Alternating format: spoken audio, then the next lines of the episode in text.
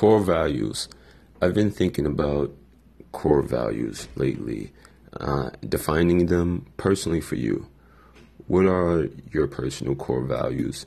And then diving into what are the actionable steps that you can take in maintaining them and living up to your core values.